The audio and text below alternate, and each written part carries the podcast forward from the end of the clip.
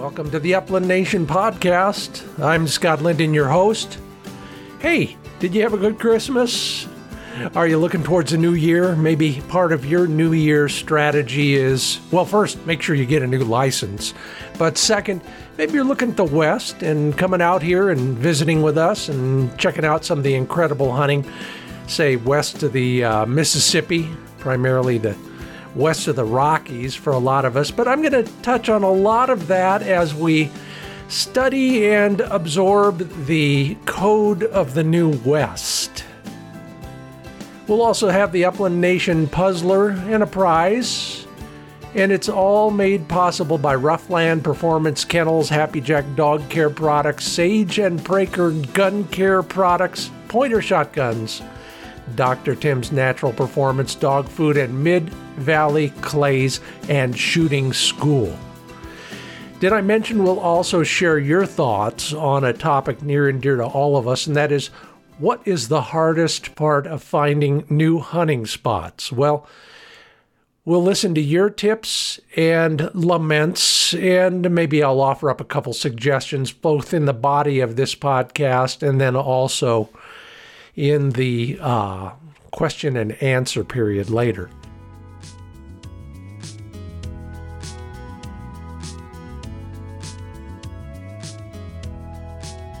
We are brought to you in part by Sage and Braker Gun Care Products, crafted at the highest caliber. Make sure you sign up for their mailing list at sage and braker dot com.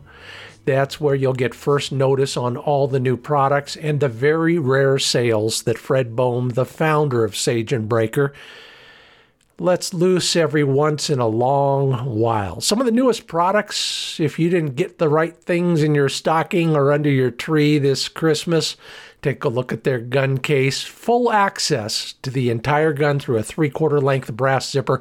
Quick access by just unbuckling the leather strap on the top flap. Don't take my word for it. Tim Canody says, this gun case is of the highest quality materials and craftsmanship. It's like everything else Fred Boehm does at Sage and Braker. It is an heirloom quality piece of gear. And speaking of heirlooms, if you're looking for your son or daughter's first heirloom, look no further than Legacy Sports dot com for a new shotgun. Everything you need right there in their Pointer Shotgun department, from the Acreus over and under that's available in olive drab, gray, bronze, and regular gun color too, all Cerakoted. Their Field Tech semi-automatics with the same Cerakoting if you'd like. Their Sport Tech target guns and their Lux, that's L U X, over and unders.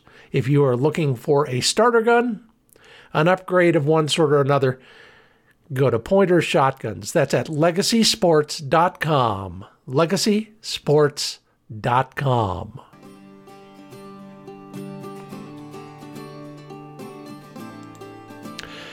Well, I uh, was asked to give a talk at the uh, upcoming annual meeting of the North American Versatile Hunting Dog Association. And luckily, they picked a topic for me that I uh, love and know sort of well, and thought it would be worth sharing with you as you look at the upcoming year and uh, where you might be going and that sort of thing. Had a lot of fun with it. It's called The Code of the New West, as opposed to the old one where you kiss your horse and always ride for the brand. This is a little bit different, but a lot of it does take place in locations like that. Thought that would be a fun way to put this whole thing together. It's all about, you know, finding places to hunt, what to do when you get there, what are the big opportunities in the New West. And uh, so let's just jump right in and take a quick look at this stuff. The first thing you got to remember is the New West is in large part still the Old West, alive and well. I'm thinking of a, a day I had most recently hunting with a buckaroo friend of mine who, uh, well, you know, he does everything on that ranch from uh, riding and roping, yeah, lots of that, to uh, uh, running some of the machinery when he it's time to harvest hay and that sort of thing. Last time I was over at his place, hmm, had a lot of fun. Yeah, sure, right. Fixing the... Uh, the irrigation uh, pump so we could get some water to what little grass there was growing that time. Anyway, it is what it is. Uh, it is a time for you to kind of make your um, transition mentally and emotionally. Uh, remember that there is that element of the past, the history, and some of that may end up in our future as well. So keep that in mind, and don't be surprised if uh, traffic stops once in a while, especially in the fall, when they're moving cows down the only easy stock driveway, might be the highway. You know, there's some incredible scenery out here. Some people would call it stark. Some people would call it ugly. Most of the time I call it pretty darn beautiful. It's just a different kind of beautiful. And you never know what you might find when you're out there from, uh, you know, I remember being stalked, as it were, by a band of bighorn ewes and lambs. That was kind of cool. We find arrowheads every once in a while. There's, um, well, a lot of other adventure, if you will, history, mystery, sublime beauty, or awe-inspiring vistas. I'm remembering one time we were up at the top of a chucker hunt above the clouds. Pretty incredible that time, and uh, made for some great pictures. You've probably seen one or two of them in a magazine once in a while, but incredible places. And uh, remember that uh, no matter how ugly you think they are, somebody thinks they're beautiful, and they all deserve your respect and uh, your care. I'm thinking of a place uh, that I introduced a good friend to a while back that is about as wild as you can get. You know, bear in mind, especially the, the area we call the Great Basin, that, that inland northwest, if you will, starts way down in Nevada. It's between the Cascade Mountains, the Sierra Nevada Mountains, and the Rocky Mountains, and it covers basically anything in that area where the water runs into that giant basin and then doesn't come out. Yeah, uh, it's incredible. Mainly desert, but desert doesn't necessarily mean sand and sand dunes and that sort of thing. There's lots of topography. There's lots of water sometimes, some years more than you wish, sometimes not enough, especially if you're running cows. But there's always something to see, and it's always uh, an opportunity to not only um, appreciate the solitude that you might find, but a chance to look inward and uh, enjoy what you uh, come up with in the way of novel thoughts, and appreciate some of the, well, less common beauty that there is out there in the New West, from the smell of sagebrush uh, in the morning. It's, it's unmistakable, and it reminds me so much of every trip I've ever taken out there, to um, the water when you find it on rocks, you know, streamside.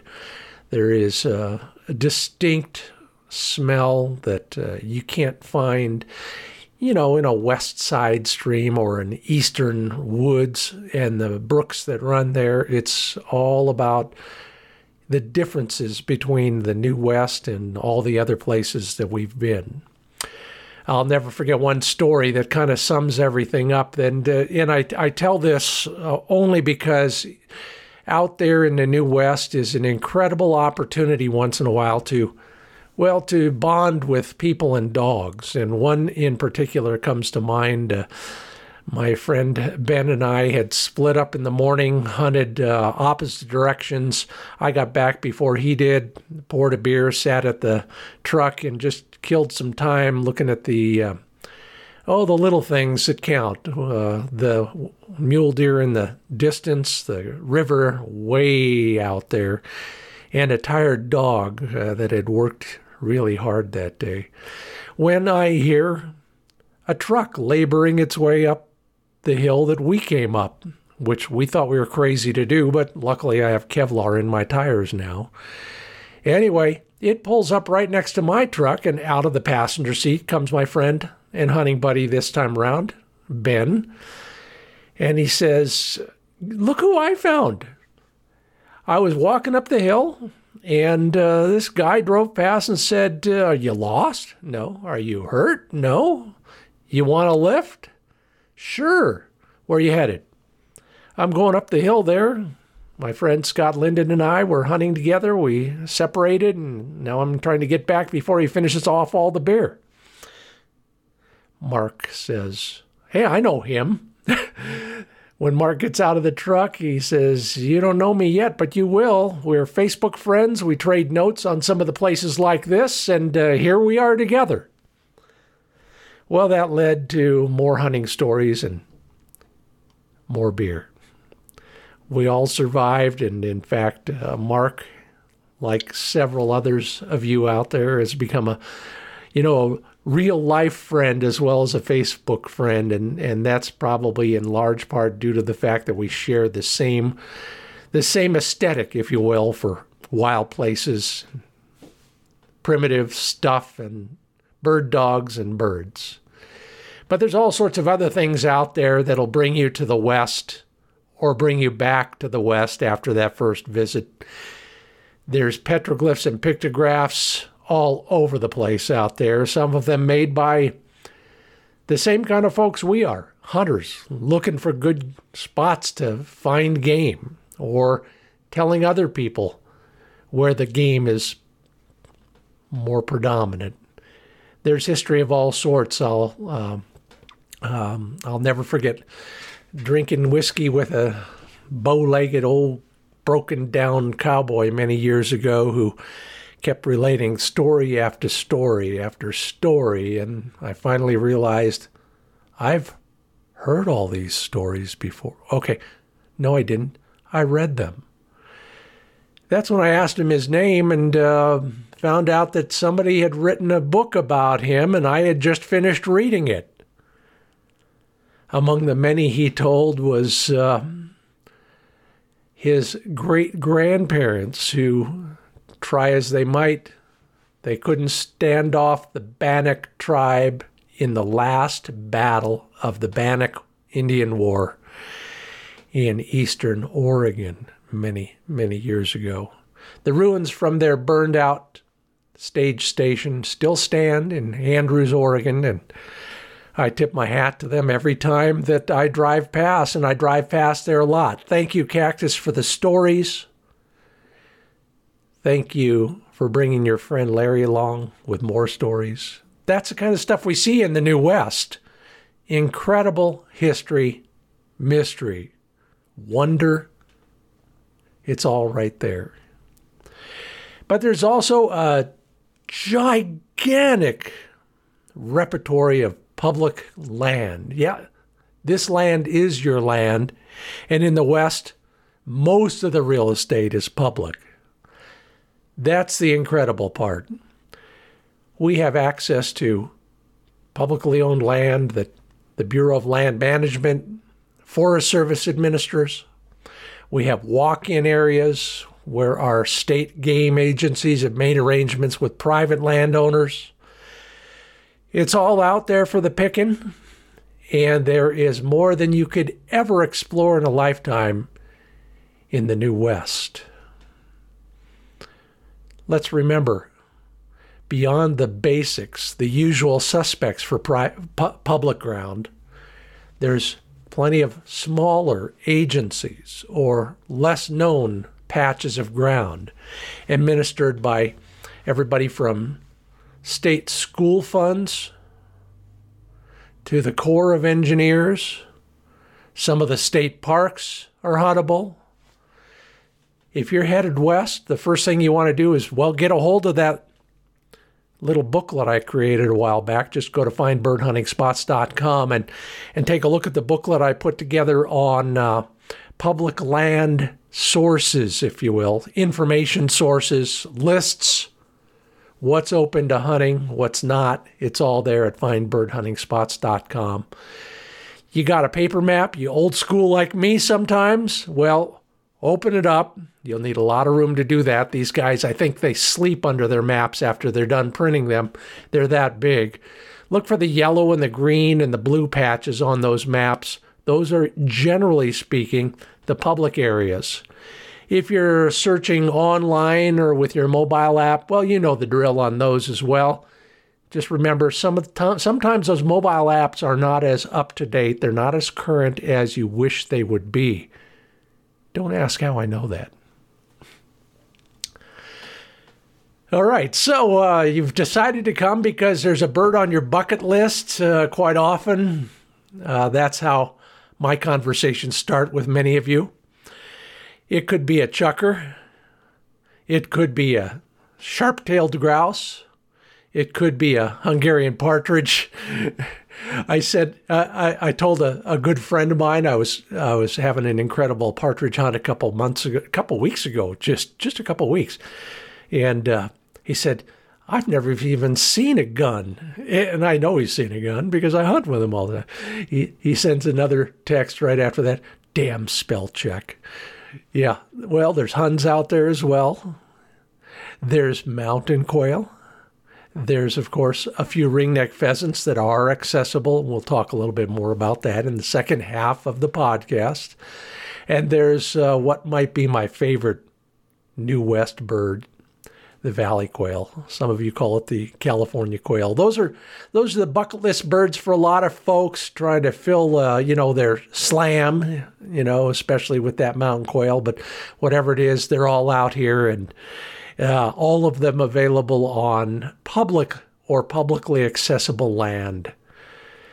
You know, I'm not going to talk about some of the other denizens of the New West because I just don't have enough experience with them. Number one, sage grouse. Yes, I've killed sage grouse in uh, two states out of sheer luck more than anything else. I couldn't tell you what to do with them, but I'll tell you what to do with all the others. Uh, ditto for the uh, blue grouse or the sooty grouse or whatever we're calling it these days, and even the ruffed grouse. I've had the pleasure of hunting with some real experts, but primarily in the Northeast and the upper Midwest. So Uh, if those are on your bucket list, there are better places to go for the last two. The sage grouse, it's a tough nut to crack, and it's also becoming harder and far harder to find someplace where you can actually hunt them. All right. Well, we've got a lot more to talk about here. We're just getting warmed up. We've covered a, kind of the short list, your shopping list, if you will. And we'll have more to talk about, uh, including the Upland Nation Puzzler a Prize, your thoughts on what's tough about finding new public land. And I'll get into the nitty-gritty on our Code of the New West primer for all of you who might consider coming on out here. So stick around.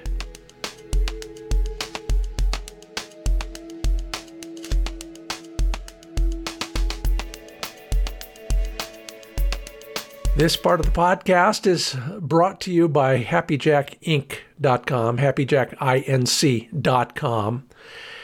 My friends Manning and Joe Exum might be able to save you a trip to the vet once in a while. You know, I was just digging in Flick's fur just because, you know, I like stroking the back on my dog. He's worked hard for me. It's the least I can do for him.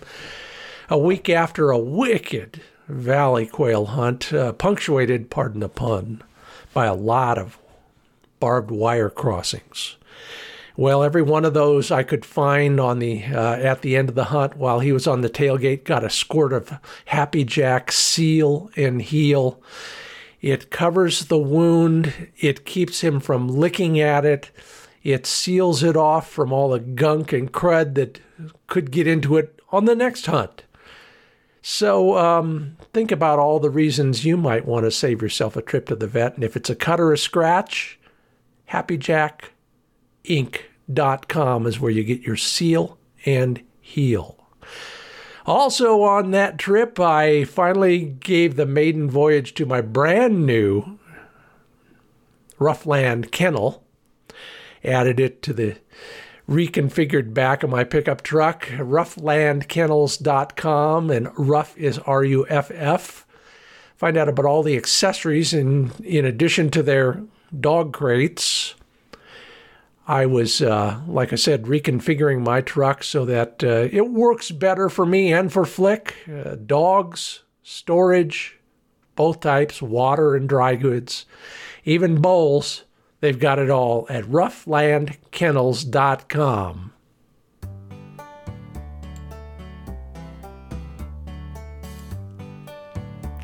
Hey, welcome back to the Upland Nation podcast. I'm Scott Linden, your host.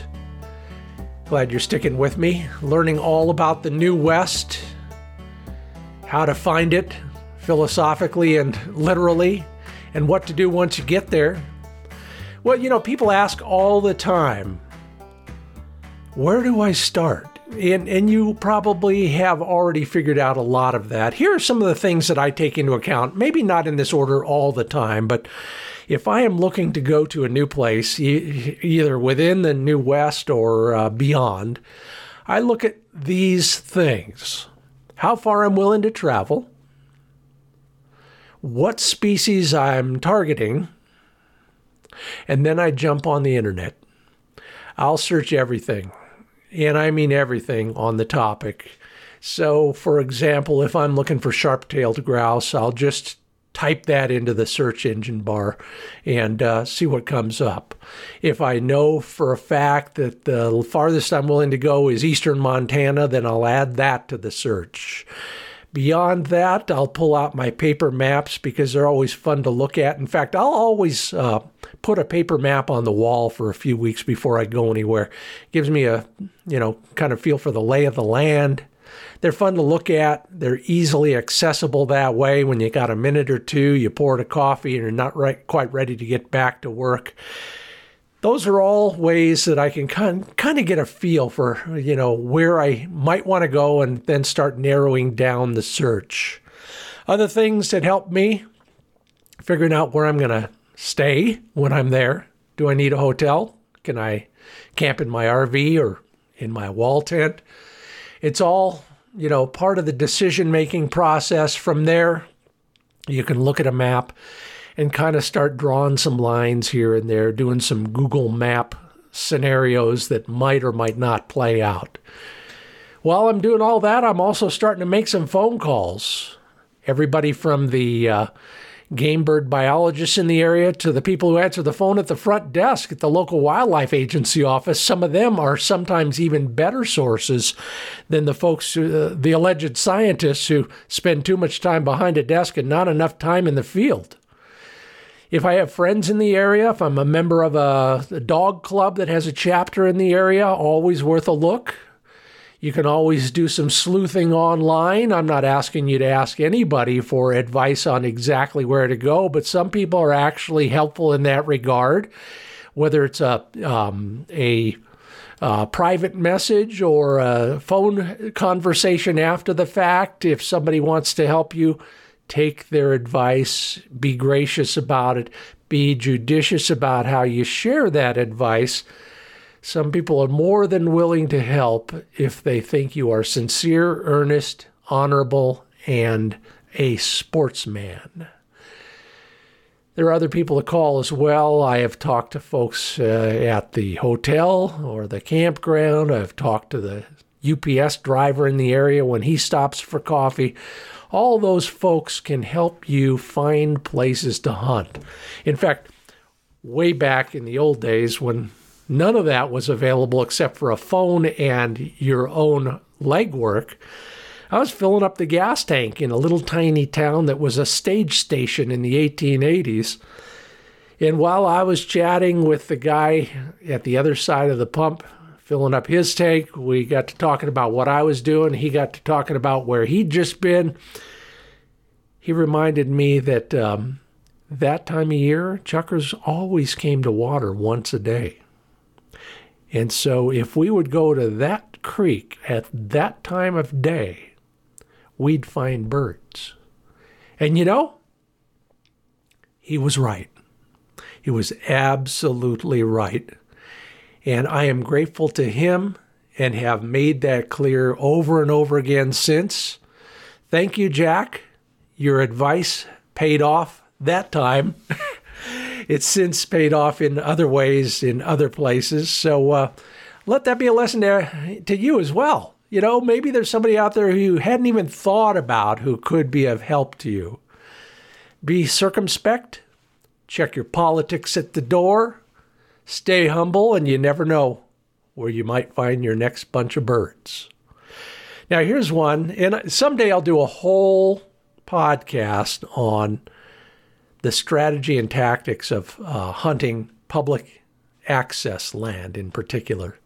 But for now, when you're looking at your maps, and by now, hopefully you've gotten your public access directory, your hunting atlas, whatever they call it, in whatever state you're going to, I like to pick several spots in the same general area for a bunch of reasons. Some of them are obvious. You know, the road is closed, the place is flooded out, it got grazed because there was a drought, there's already three guys parked there. Whatever it is, sometimes you just can't go to the first place you want to go. But if you're down the road from another place, or another place, or another place, sometimes really good things happen. I was racing from one place in South Dakota to another place in South Dakota after I'd been another place in South Dakota that nobody bothered with because it was only about thirty, forty acres. Killed a bird there, was heading for the next spot, stopped at a four-way stop. To my right at the four-way was another truck with a dog box, behind, dog trailer behind it. I waved him through. He waved me through. I waved him through. He waved me through. Finally, I just shut off the engine, walked over and said, "Hey, thanks. You're very kind. Appreciate your your hospitality. Go ahead." He says, "What are you doing?" I'm, I said, "I'm going from this place to this place on the map." He says, "Why are you doing that?" "Well, it's another public access spot that uh, that I'd like to hunt." And he says, "Why are you going over there?" I said, "Well, it's the next closest place." He says, "Well, how about that place?" While he points across the road. Oh, yeah, it looked pretty good. Had a little bit of everything. Some tree cover, a shelter belt, uh, a bunch of C R P, and then a little bit of everything else. He's, he said, "Why aren't you going there?" And I said, "Well, it's not on the map. It's privately owned." And he says, "I know, it's mine." Shot my first black pheasant there. I won't tell you that story on this one because it's not about finding hunting in the New West, but it was hilarious. Anyway, you never know what might happen if you keep an open mind and smile a little bit. Be kind, considerate, and uh, and sometimes just keep your eyes and ears open. Okay, first on the list. Uh, by the way, you're listening to the Upland Nation podcast. I'm Scott Linden, the host. Uh, my favorite bird until my knees give out is the chucker partridge. And uh, the New West, especially the Great Basin, is probably most well known among bird hunters for chuckers. And for good reason. There's a lot of ground. Most of it's public. Most of it is what I'll loosely describe as high desert. You know, we got hills, we got flats, we got arroyos, we got playas, we got creek beds, we got a lot of elevation change. Those are all good things for chuckers. Don't forget, they're originally from the foothills of the Himalaya Mountains on into the Middle East, where they live in, in country that looks a lot like, well, the Great Basin and the New West. There are some things that are really important to chuckers that might be worth a look. The first is those ele- elevation gains. Chuckers, sell, you'll, you'll find them on flat ground, but that flat ground is almost always within the giant elevation and verticality that you find out there. It could be a bowl, it could be a flat, a bench, or something like that, but it won't be too far from hills and mountains. And those hills and mountains should be covered with a couple things. A lot of broken rock. Rim rock is good, but just lumps and piles of volcanic rock are almost as good, and we find them in all sorts of places. The other one, and I can't stress this enough, I'm reminded every time I go, a good, strong crop of cheatgrass. Yeah, the biologists hate it, but it's here to stay. If you're a fire manager, close your ears. Cheatgrass is the one and only key indicator of the potential for chucker hunting success. I mean lots of cheatgrass, vast swaths of it. So with your binoculars or with your Onyx or other mobile mapping app or any other way you can look at it, take a look at the slopes and see if there's a lot of cheatgrass. Now, the reason is, number one, much of the year birds are feeding on the seeds. Some parts of the year they're feeding on the new green shoots that are coming up, and that's typically in the fall and the winter. Find cheatgrass, find chuckers. Where are you going to find them? Geographically speaking, no, I'm not going to tell you the secret spots. I'm going to tell you that the Great Basin, look it up, is the hotbed for chucker hunting. Yeah, there are a few in Wyoming. There's some in Utah. But generally speaking, find public land in the Great Basin to start your search. Valley quail. Well, in a way, they're at the bottom of those hills where the chuckers are. In fact, the third and fourth day of a lot of chucker hunts end up being quail hunts because my knees are going sideways or the dogs are a little bit, you know, sore-footed, whatever. Uh, valley quail have been the salvation for any number of upland bird hunts in the New West for me and my friends. What are you looking for there? Well, the first thing you need is folds and bumps in the landscape. They're called valley quail for a reason. Creek bottoms, love them. Canyons and draws, yeah, especially if they have this kind of cover. Something shoulder high, but a clear understory, so they can run around. Quail, much like chuckers and most of the other gallinaceous birds, when they're going to escape a predator, they'd rather run than fly. Once you're in the air, then the Cooper's hawks are all over you. So look for understory that is virtually clear. Not bare ground, but almost bare ground. They'll live a little closer to civilization, and in fact, uh, as this as this podcast is being recorded, they are watering in our backyard. They don't mind that at all. And the other good news about valley quail is that they don't really need that verticality that comes from a chucker hunt. So check for those kind of um, habitats. Use stealth. Remember, they're the most notorious bird for posting a sentry.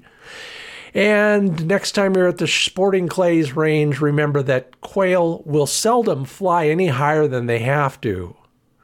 So learn to shoot low. Be safe. Remember your dog, but learn to shoot low. The bucket list bird or the slam bird in the quail world is the mountain quail, and uh, there's only a few places where you can actually chase them with some modicum of success. The New West is fundamentally where it is.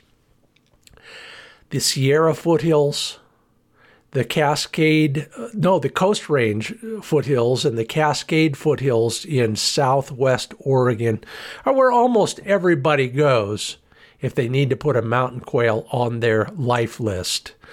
They're a, an elusive bird. They're hard to chase because they run and they will not hold for a pointing dog. So, um, you know, if you have a cocker or a Labrador, that might be the right bird for mountain quail. They're in the thick stuff. Not, all, not really high elevation, but they can be. Manzanita, thickets of uh, low-growing uh, shrubs of almost all sorts. They eat a lot of the berries that will fall off or are low-hanging. They like the steep stuff. And in a pinch, in a dry year, I would chase after them along riparian areas. If you had to lower yourself to chasing them without a dog, then the first thing you want to do is listen carefully. They have a relatively distinctive call. But more importantly, you can often hear them, if you're stealthy, just moving around in the brush and muttering to each other. So, welcome to Southwest Oregon, part of the New West, and the place to go for mountain quail. Well, if there was a bird that would rival chuckers as my favorite, it would be sharp-tailed grouse. In fact, I often describe sharp-tailed grouse hunting as uh, chucker hunting light. The um, the ground is a little bit more level. Yeah, lots of knobs, lots of high spots. That's where you'll find Sharpies. Not much in the way of rocks. Sagebrush, sure, once in a while. And grass that will that is long enough, tall enough to bend in the wind. That's the best description I got from a biologist many years ago. So look for that. Early in the season, which is when you really want to go, before they start bunching up into big groups with lots of pairs of eyes looking out for people like us. Hunt the early season when it's warm. And when it's warm, you want to find shade. That's where they'll be hanging most of the time. They'll be under the, you know, the buffalo berry or the or the snowberry bushes, uh, not only because there's food, but because there's shade. We walk a lot of creek bottoms that may be bone dry, but every two hundred, three hundred yards, there's some sort of a tree, and that's the relief that those birds need in eighty, eighty-five degree weather. So look for those. Look for birds on the high spots in cooler weather. They will be up there so that they can identify you and get out of there before you get any anywhere near close to them. You want to find them? Well, in the New West, and we're not talking the Dakotas, in the New West, it's all about Montana. Anywhere from central Montana on east, you'll find sharp-tailed grouse, and you'll find huns too, but we'll talk about that next. They're usually a bonus bird, those Hungarian partridge. Um, not until this season. Okay, maybe one or two other times uh, on trips to Montana did I go specifically for Hungarian partridge, because, you know, they're just not there in the numbers that the other birds are. But you can find them, and they are an intriguing bird. This year in particular, I've learned a lot about some of the other interesting places they might hang out. Um, take Chucker Country, take those hills, take that cheatgrass, take those rocks, scale everything down a little bit, make the grass a little shorter, and you might find huns there. That's in the Great Basin. Further east in Montana, they don't get the hills like that. They get more rolling hills, but that low grass is the difference between hun country and sharp-tail country. Sometimes they'll be in the middle of a wheat field. So be a little creative. Be a little bit, um, I guess, aggressive when it comes to covering ground. And remember this, when they start rising, there's always going to be one more bird. With my good friend Felton in Northeast Oregon a couple weeks ago, I was ambushed by a big covey of huns with my gun broken open and on my shoulder. Once in my life, I thought ahead. As they flew away, I put the gun together and stood by, and sure enough, one bird got up. I took a shot, thought I missed. Flick felt otherwise. two hundred yards across that canyon, he headed straight for the one bush at the bottom. Little scuffle, a little bit of rattling in the bush, and here he comes all the way back up the hill with that Hungarian partridge that I thought I missed. Thanks, Flicky. Good job. Keep up the good work. Extra kibble that night. You can bet on that. I'm going to do that again. I can't wait to go back. Thanks again, Felton, for showing me that spot. Now, the problem with ringneck pheasants in the New West is most of the good country is privately owned and inaccessible to us. There are some times when we can uh, access some of the uh, put and take spots in the western part of Oregon, for example, or there is some walk in ground in central and northeast Oregon. And in central Washington, there's a little bit in Idaho as well, but for the most part, it's going to be private ground.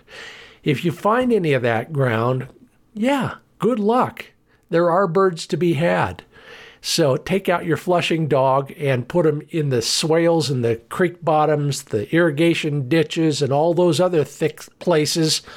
Sometimes it's standing crops. Sometimes it's cut crops, C R P, whatever it is, it's got to be thick, and you've got to shoot carefully and quickly. If I had one bit of advice, it would be keep your expectations down, and if you shoot anything, congratulations. If you're going to find those places, like I said, Central Washington, Eastern Washington, a little bit at the uh, Oregon-Idaho border, croplands and those kind of places. And then, of course, all bets are off when you go to Montana. Anywhere you can get on open ground, walk in of one sort or another, there's a chance you'll find pheasants. You can ask around and make sure, if that's what you're after, that you're on the right spots in the right places. Montana is the best New West pheasant country you will find. You're listening to the Upland Nation podcast. I'm Scott Linden, your host. We're reviewing the New West and how we might succeed a little bit better. Still got lots more to come. I'm going to um, go over some of your bigger challenges when it comes to accessing new public access ground. Um, maybe next time around, I'll talk about taking good care of the dogs. I will also cover some of the dangers out there. Let me touch on some of them just very briefly. I've mentioned barbed wire already. It's a big one, so be ready for it. If you haven't, teach your dog a little bit about how to be wary about, you know, uh, barbed wire, how to go under, how to go through it. Maybe practice that a few times. The other big threat for your dog in the New West is coyotes. I've seen them do all sorts of chilling, creative, you got to admire them, chilling and creative things to try and lure your dog into their scope and thus, well, I don't even want to talk about the worst parts. But anyway, one time hunting in a blizzard, I thought I heard my dog hung up on a wire fence. It sounded just like a dog that was really hurting bad. I put the gun down, raced over there, realized there's no dog hung up, hung up on a fence. Here he comes trotting over to me. And two coyotes skulk away out of the brush on the other side of that fence. Another time, and this is the worst one I've ever had happen to me, walking, a, uh, well, hunting a young dog on my right, an older dog on my left, going up the hill in Chucker Country. Over the top of the hill comes one coyote. He looks at me, he looks at the old dog, looks at the young dog, and then makes a beeline for the pup. I yelled, I screamed, I waved, waved my arms. None of that worked. I rolled him with the first barrel. He got up and kept going for the puppy. Hit him again. He rolled over and limped off. I never found him, couldn't put him, put him out of his misery, but at least he didn't get to my puppy. They get pretty bold out there in wild country where they're usually the apex predator. Bear that in mind if you're headed for the New West.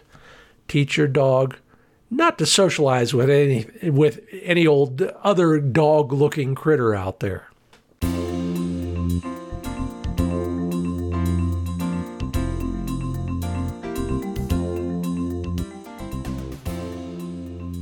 Now, I'm not telling you how to conduct your New West adventure. I'm not.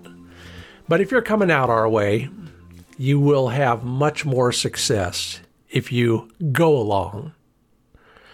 I mentioned earlier, check your preconceptions and your politics at the county line. The folks who live in the New West are not, maybe not, what you think they are. They're just like you and me. They pull their pants on one leg at a time. Quite often those are well-worn Wranglers. But other than that, we're the same people trying to lead a good life. There's private ground out there. Honor that. There's a lot of agriculture. That's how the world, that's, you know, it, like the like the bumper sticker says, if uh, you know, don't criticize farmers with your mouth full.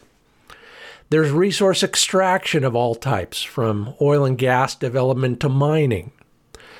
And there's ranching. Comes with the territory, as they say in the New West.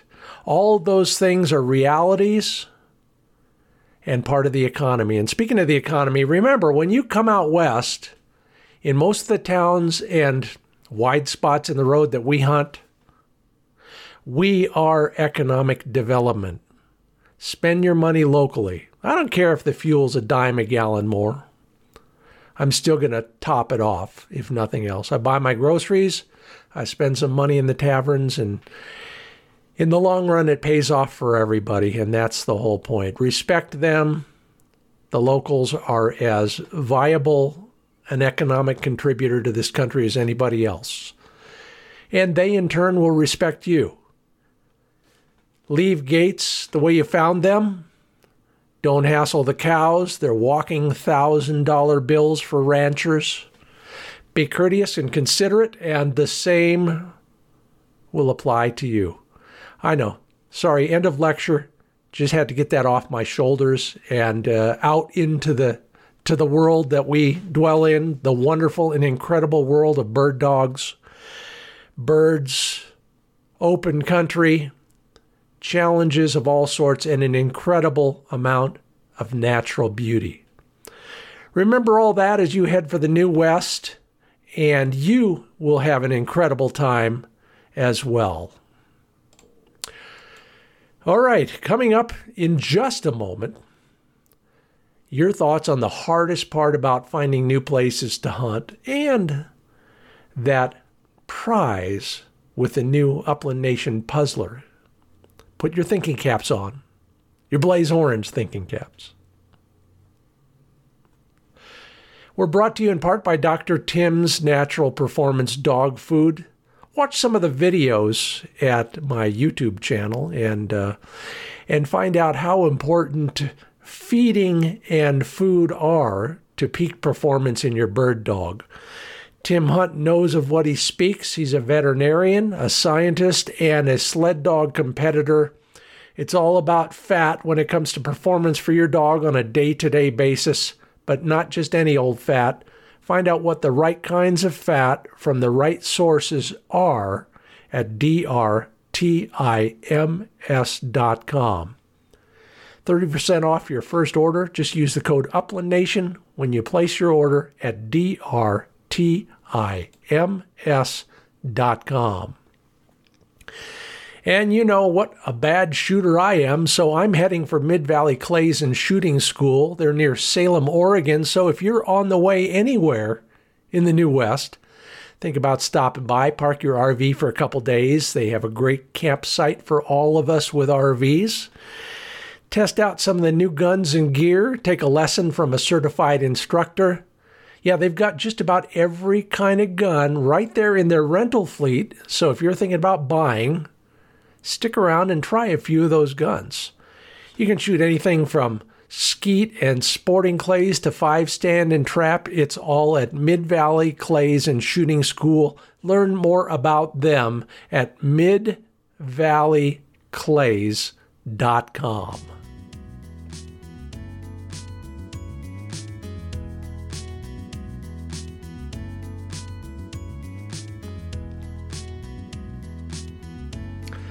You think you know your dog? Well, that's the topic for today's Upland Nation Puzzler. Pretty simple if you know your dogs, or uh, if you want to just look them up and learn more about them. The prize this month, the end of December, if you Facebook message me with the correct answer anytime this month, the prize is one of my Scott Linden Signature Series over-the-shoulder Jaeger leads in camo with a slip loop. How convenient. All right, message me on Facebook with your answer to this question. Where is your dog's stop? I mean, part of his anatomy. If if you got a dog like mine, he never stops. But on his body somewhere is something called a stop. Good luck. Somebody's going to take home that Jaeger lead. Yeah, Facebook me, message me. Where's your dog's stop? All right, so uh, I had a great time watching all of your responses to the question on our Facebook pages this week. What is the hardest part of finding new hunting spots? Thank you all for participating. Uh, some great answers. Richard Allen says the amount of people that found the same spot. Well, yeah, I know the feeling. Just keep looking, Richard. That's why I look for three or four spots in the same area. And how often, Jack Gable says, this sign is next to the one that was in the Facebook post, which is posted no trespassing. His sign is, warning, if you can read this, you are in range. Yeah, respect private property. Travis Hampton says, you got to be brave enough to risk not finding birds. Yeah, sometimes the success for the day is crossing that place off your list forever. Greg Paddock says it's tough to fit in hunting and scouting in one week of hunting trips. Well, then make it two weeks next time, Greg. Andy Upwards says his biggest challenge is finding enough time to hunt them properly with friends. Yes, um, we have a, a kind of a, uh, a circular thing going around here. Three or four of us are sharing all sorts of advice and trips. And it seems to keep everything fresh. You, you know what I mean. Whether you're going with them or not, when they get home that night and debrief you, it's like, you went too. Thank you, Tom, Ben, Mark, and all the others I hunt with and talk about hunting with. Stuart Smith says, the toughest part is being a reactivated hunter. He's got nobody to hunt with. Stuart, drop me a line. Let's talk. Anybody else, check the Facebook page. Check in with Stuart. Let's see if we can get him going on the right foot. Ja- Jason Brown says he's having trouble finding a wildlife management area that's actually open. They're closed a lot of the season. I understand that, especially this year with the drought, emergency haying, that sort of thing. And Jason Richards says the hardest part is finding time. Yes, it is. But at the end of the life, it's not about how hard and how long you worked, is it, Jason? Sorry to be philosophical, everybody, but thank you for putting up with me. You're listening to the Upland Nation podcast. I'm Scott Linden. That was all brought to you by find bird hunting spots dot com. We got new material every week to help you find places to hunt, train, and care for your dog. I put up a new article on some of the pretty good dogs I've hunted with over the years. It was fun to write. I hope it's fun to read. Take a look at it. It's at find bird hunting spots dot com. And that'll wrap it up here in the Upland Nation podcast. Thanks for listening to my advice on the code of the New West. I think I might do a webinar on that sometimes. I've been talking to you about doing that. Maybe that'll be the topic. Um, hope you had a good Christmas. Hope you're looking forward to a great new year. It's coming right up, as if I have to tell you that. If you enjoy what you hear, please tell a friend. That's how we grow, one listener at a time. Check out the Wing Shooting U S A and the Upland Nation Facebook pages, talking every day there. And if you need to subscribe, anywhere you can do it, I would appreciate a subscription and then a rating at Apple Podcasts. I'll leave you with this. I'm going to have it inscribed in our next front door mat. If our dog doesn't like you, we probably won't either. Happy New Year. Until I see you in the field, I'll see you next week on the Upland Nation Podcast.